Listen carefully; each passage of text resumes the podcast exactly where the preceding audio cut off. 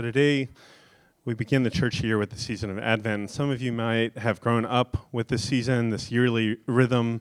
To some, this is foreign, strange, and frankly, kind of a buzzkill for starting Christmas celebrations. Um, let's clear up a couple of misconceptions, a few things that Advent is, and um, maybe more importantly, isn't. Advent isn't trying to fool yourself or suspend reality as if Christ has not yet come. Um, that's would be really hard to do if you could do it. Um, what Advent is, is remembering and examining the terms in which Jesus came into the world. This should help us uh, read these um, Advent stories, these birth narratives, with kind of closer eyes because um, it, they're so deeply in many of us that grew up with them that we gloss over some of the, the, the really like specific and kind of graphic details uh, uh, about those stories. Um, we should examine these terms of Jesus' birth amidst great expectation and the literal unbelievable surprise that he might show up to to Mary. Um, uh, and that way we might be a little better prepared for Christ's second coming in glory, um, for the surprise of that. What Advent also isn't is practicing a bunch of arcane disciplines and practices in order to better ourselves or deny ourselves or make ourselves more spiritually sophisticated or more interesting. What Advent is, is making room, making room to connect with Christ daily, minute by minute. It's a new year for the Christian, so it's, it's a time to clear out some of the clutter we might have accumulated or sharpen um, some of our dull expectations for when and how and where God will show up in our lives, past, present, and future. In, in my house, we've been listening. Uh, well, I, I won't put this on Rach. When I drive the minivan, we listen a lot to Kanye West's new like Christian album, right? And it's by no means like the high point of Christian art for the last 2,000 years or anything. But one thing that sticks out is that the first song is called Every Hour. And it's like, it clocks in just at under two minutes, and his voice isn't even on it, which might have been a good uh, artistic decision, right? It's only the Sunday service choir, and they sing over and over, sing till the power of the Lord comes down. And they say, every minute, every hour, or we need you every hour, every minute, every second, every single millisecond, over and over and over. It's repetitive. It's, it's kind of awesome and beautiful. Um, the rest of the song, the season, and ours and Kanye's lives in Christ are being formed to expect the power of God to come down, sing to the power of the Lord comes down, and to notice this power coming down every hour, every minute, every second, every millisecond where and when God shows up and the unlikely unlikeliness and like by the world standards often least powerful ways. So the Christian year begins with this hope. The Christian year begins with this singing. Lastly, what Advent isn't is something theoretical or sentimental. Uh, that's one of the reasons it's great to follow the lectionary this time, because this year we get the Matthew cycle, which is so weird because it's all about John the Baptist and fire and brimstone and the end of the world as we know it, right? Um, it's a time, it's not a time, Advent isn't a time in December to bask in the warm glow of some like make believe nativity creche. Um, that has nothing to do with our everyday lives. What it is, it's vitally connected to some of our most real emotions some of our habits of thinking and feeling and loving and doing in our lives, what we hope for, the love we experience or share or sometimes withhold. It's the joy we mute or the joy that we cultivate. It's the peace that we make or that we don't make. That, that corresponds to each of these candles behind me. I loved uh, this morning there was a uh, Advent op ed in the New York Times written by Anglican priest Tish Warren Harrison, or Tish Harrison Warren, sorry. And, um, and she writes To practice Advent is to lean into an almost cosmic ache, our deep, wordless desire for things to be made right, and the incompleteness we find in the meantime. We dwell in a world still racked with conflict, violence, suffering, and darkness. Advent holds space for our grief It reminds us that all of us, in one way or the other, are not only wounded by the evil of the world, but we're also wielders of it, contributing our own moments of unkindness or impatience or selfishness. So, Advent is about all of these deep feelings, this cosmic ache, and everything in between. Advent's also about Jesus' coming, uh, his first coming, but also Jesus' second coming, the end of the story. When the resurrected Christ appeared to his disciples, he promised his return. John the Revelator's vision shows Jesus, the Lamb of God who takes away the sins of the world, returning to judge and to make right everything that sin and death has destroyed, to overturn injustice and to establish shalom, eternal peace and wholeness, new creation. That's, that's the big movement of Advent, is towards this new creation, this second coming. This kind of return and this kind of kingdom that Jesus promises to bring seems really far off. So unlike what we see and what we experience most of the time. It's tempting to either fantasize about it or to screen it out completely in our expectations. But in this time that we find ourselves in, this, this time between two Advents, between two comings. It's exactly now and it's ex- exactly here that being a Christian means learning how to live in this space under the rescuing rule of Jesus and the power of the Spirit here and now. So, one Advent is Jesus' birth, which is the ultimate sign that God is with us, and the other is Jesus' coming again, which is the ultimate promise that God is for us. Between these Advents, Jesus continues to come to us often in surprising ways through the least, the lost, the last, the littlest, and the closest to death, through the poor, through children, through difficult people in our lives. Think about that this season through the elderly, through the stranger, through the refugee, through the immigrant. Over and over again, through challenging our notions, which get really easily domesticated or our imaginations get calcified for what it might like what it might be like for God to come to us, to be with us, to be for us as new creation emerges. The text that Gary read this morning comes from the prophet Isaiah. And Isaiah is sometimes called the fifth evangelist because Isaiah's words feel like such good news, especially to Christians who have the, the, the, the benefit of hindsight. This message of an 8th century before the Common Era, before Christ, Israelite prophet. Um, they come to us as, as kind of double words. One side of the coin is Isaiah has warning that God's people's disobedience and rebellion and injustice and idolatry will lead to exile in Babylon. Babylon is the belly of the beast. Babylon is no place to be Babylon is a place of captivity. Babylon is a place of hopelessness. It's also the place of cultural accommodation, where you lose your distinctiveness, and it's a place where you lose your memory. When you're away from home long enough, you forget what home is like and you stop hoping to return. That's what exile is. That's what Babylon feels like. But Isaiah won't let Israel forget. Isaiah won't let them stop dreaming. This is a vocation of the prophet as a conduit for God's wisdom and God's vision. He points out their misalignment. And he, does, he doesn't just point out their misalignment, he points out all of our misalignment, right? Sometimes this happens by prophetic challenge. His words sting and prophets are rejected. Jesus says prophets are never accepted in their own hometown, right? Because their words sound harsh. They sound like God is maybe even against us. How could this be? They sound like a parent's correction. Sometimes these words, though, are also a balm. They're exactly what we needed. The other side of the prophet's calling is prophetic encouragement. These words heal. Even as they cut, they also heal. They're surgical. They give life.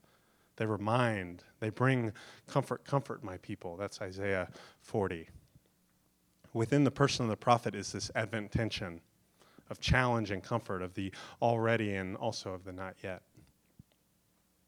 The way this bears itself out for us in these coming weeks is that we must simultaneously wait and refuse to wait. That's what this season feels like it, it, it, should be for us. That we have to simultaneously wait and refuse to wait.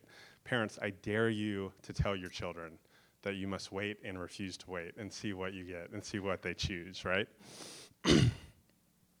what I mean, though, is that the nature of our waiting has to have a really specific character to it. It's a really specific type. Uh, Karl Barth says that Christian hope is a disciplined hope. It's not just some uh, fill in the blank version of what you think hope is. It's a very specific thing that we're hoping for together, and a specific timing for that, and a specific inauguration of that. we sing these songs like, Oh, Come Emmanuel, and we read scriptures like Isaiah 2, we'll start to understand this kind of restlessness of hope. Hope is not avoidance, but it's kind of the, the exact opposite of avoidance. Hope is calling into the present what you expect in the future. That's what hope is. It's calling into the present what you expect in the future. So hope is also not like wistfulness or wishful thinking. Hope is really stubborn. It sets the agenda for today. Hope says that Jesus is coming back to judge the living and the dead, which means setting upright all the things that have been knocked over or gone sideways or gone askew. And I have news for you. It's going to be grand and it's going to be scary, and we best work on what it's going to look like and the implications for what that's going to be now in this time in between Christ's two comings. Because as Isaiah says, in these days to come, uh, that's a kind of daunting prophetic word, in these days to come, the mountain of the Lord will be the highest mountain, and the people will stream to it. Many nations will go and say, Come, let us go to the Lord's mountain, to the house of Jacob's God, so that he may teach us his ways and we may walk in God's paths. Here we see God the judge, and that's good news. So often we're scared that God will judge us. And the scriptures testify that God's judgment is good news because it's, it's the only scale that's right. It's good news in and of itself. In a world of corruption and like hyper tense geopolitics, it's God who stands over the nations, even the ones who haven't exactly flown God's banner all these years, right? The vision isn't a vision of a bunch of like devout free agents coming to God or going to church. It's rather the whole world acknowledging God's sovereignty and wisdom and mercy. To live in these days with this vision of the days to come burned into our imaginations and then like bleeding backwards into our now is to hope for the nations. It's to hope for our nation. Famously, when the resurrected Jesus gave his parting shots to his disciples, what's known as the Great Commission in Matthew 28, he transfers all of his authority in heaven and on earth to his disciples to go, therefore, and make disciples of all the nations, baptizing them in the name of the Father, Son, and Holy Spirit, and teaching them to obey everything he's commanded them. And then he promised them that he'll be with them until the end of the present age. The end of this present age is, of course, the age to come, of which he'll also be with them, be with us. God with us, Emmanuel. His instruction rings for its insistence of not only singing until the power of the Lord comes down, but tapping into that power here and now. Starting that hope now not just of hoping for the nations to come to us and to come to Christ in some far off day to come, but to therefore go and mix it up and introduce the hurting and broken and distant world to the Messiah, the very embodiment of the God with us who came to us when we were hurting, when we were broken, when we were far from God. In this are central to begin to make this reality in the present, to form this fellowship. Being waiting combines with the already refusal to wait. Refuse to wait to have fellowship with those who are unlike you. How awkward would it be to meet all of these sisters and brothers for the first time at a family reunion when they've been living on your street and living across town the whole time, right? Go and make disciples, and in so doing, you'll actually grow in your own discipleship of Jesus, our common Savior. Isaiah 2's vision goes a little further. He says, God will judge between the nations and settle disputes of mighty nations.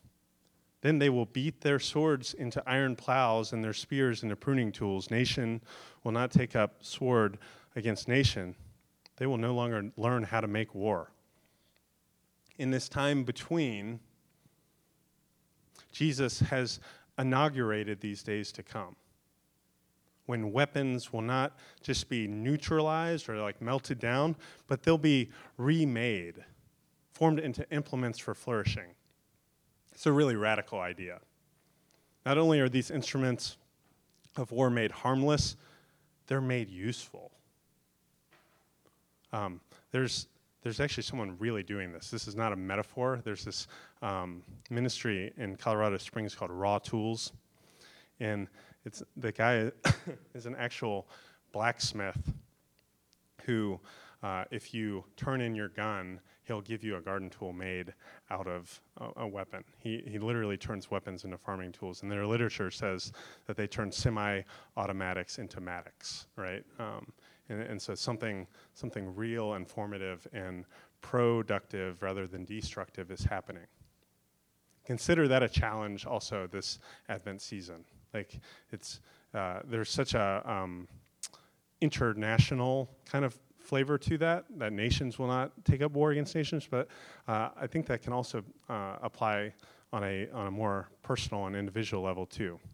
Consider the ways that you and I are being called towards being beaten in, into plowshares and pruning tools. Like having our violence and our impatience and our decreation somehow reversed. Sometimes that is painful. sometimes that requires power tools, right? Um, sometimes that is really visceral. Because all we're used to is being used for sin and death. And we need to learn how to no longer make war, how to no longer participate and per- perpetuate these systems and cycles. This is transformation, this is sanctification, being made holy. And it's not only good because it stops the hurt, it's good because it fits us for this age to come. I think of that cheesy line from Back to the Future. Do you remember that movie? Uh, uh, Marty and Doc are getting ready to take off, and Marty's really concerned that they don't have enough road to get up to 88 uh, gigawatts, right, or something like that. And Doc just looks at him and says, "Roads, where we're going, we don't need roads, right?" In the vision of Isaiah, it's something like weapons. Where we're going, we don't need weapons. We need plows to break up the ground so that we can plant new seed and it's going to grow and it's going to feed and it's going to give life. We need pruning hooks to harvest, to trim for more growth.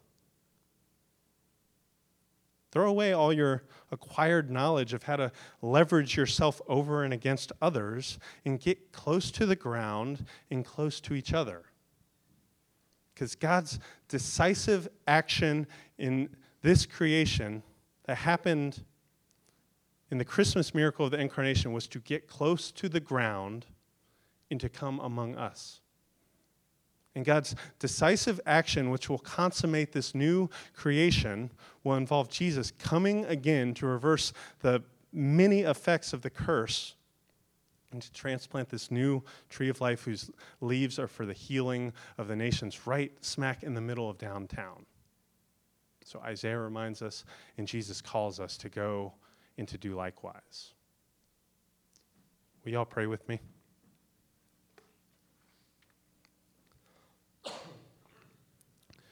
Lord Jesus, by your Spirit, inspire us. Give us imagination and um, new thoughts that are higher than our thoughts and ways that are way above our ways. Um, that we might uh, lean into and call back this future that you've already secured and made possible, that we might hope leaning forward. That we might do that here and now. Lord, take away our, our violence and our um, zero sum mentality and, and, and instead um, give us work to do with you, cultivating, creating, healing. Lord, you've already given us uh, in this crazy connected world, you've given us the nations as neighbors. Help us um, create space and make room in our lives for those neighbors, for those friends. Lord, above all, help us make room in our lives and in our world and in this church and in our neighborhood for you to come because you, you, you've come and you'll come again. And in the meantime, you continue to come to us and you're with us and among us. We thank you for, for this very specific hope that you've called us to and that you've given us the gift of. Hope, help us hope well in this time between times. Pray all this in Jesus' name. Amen.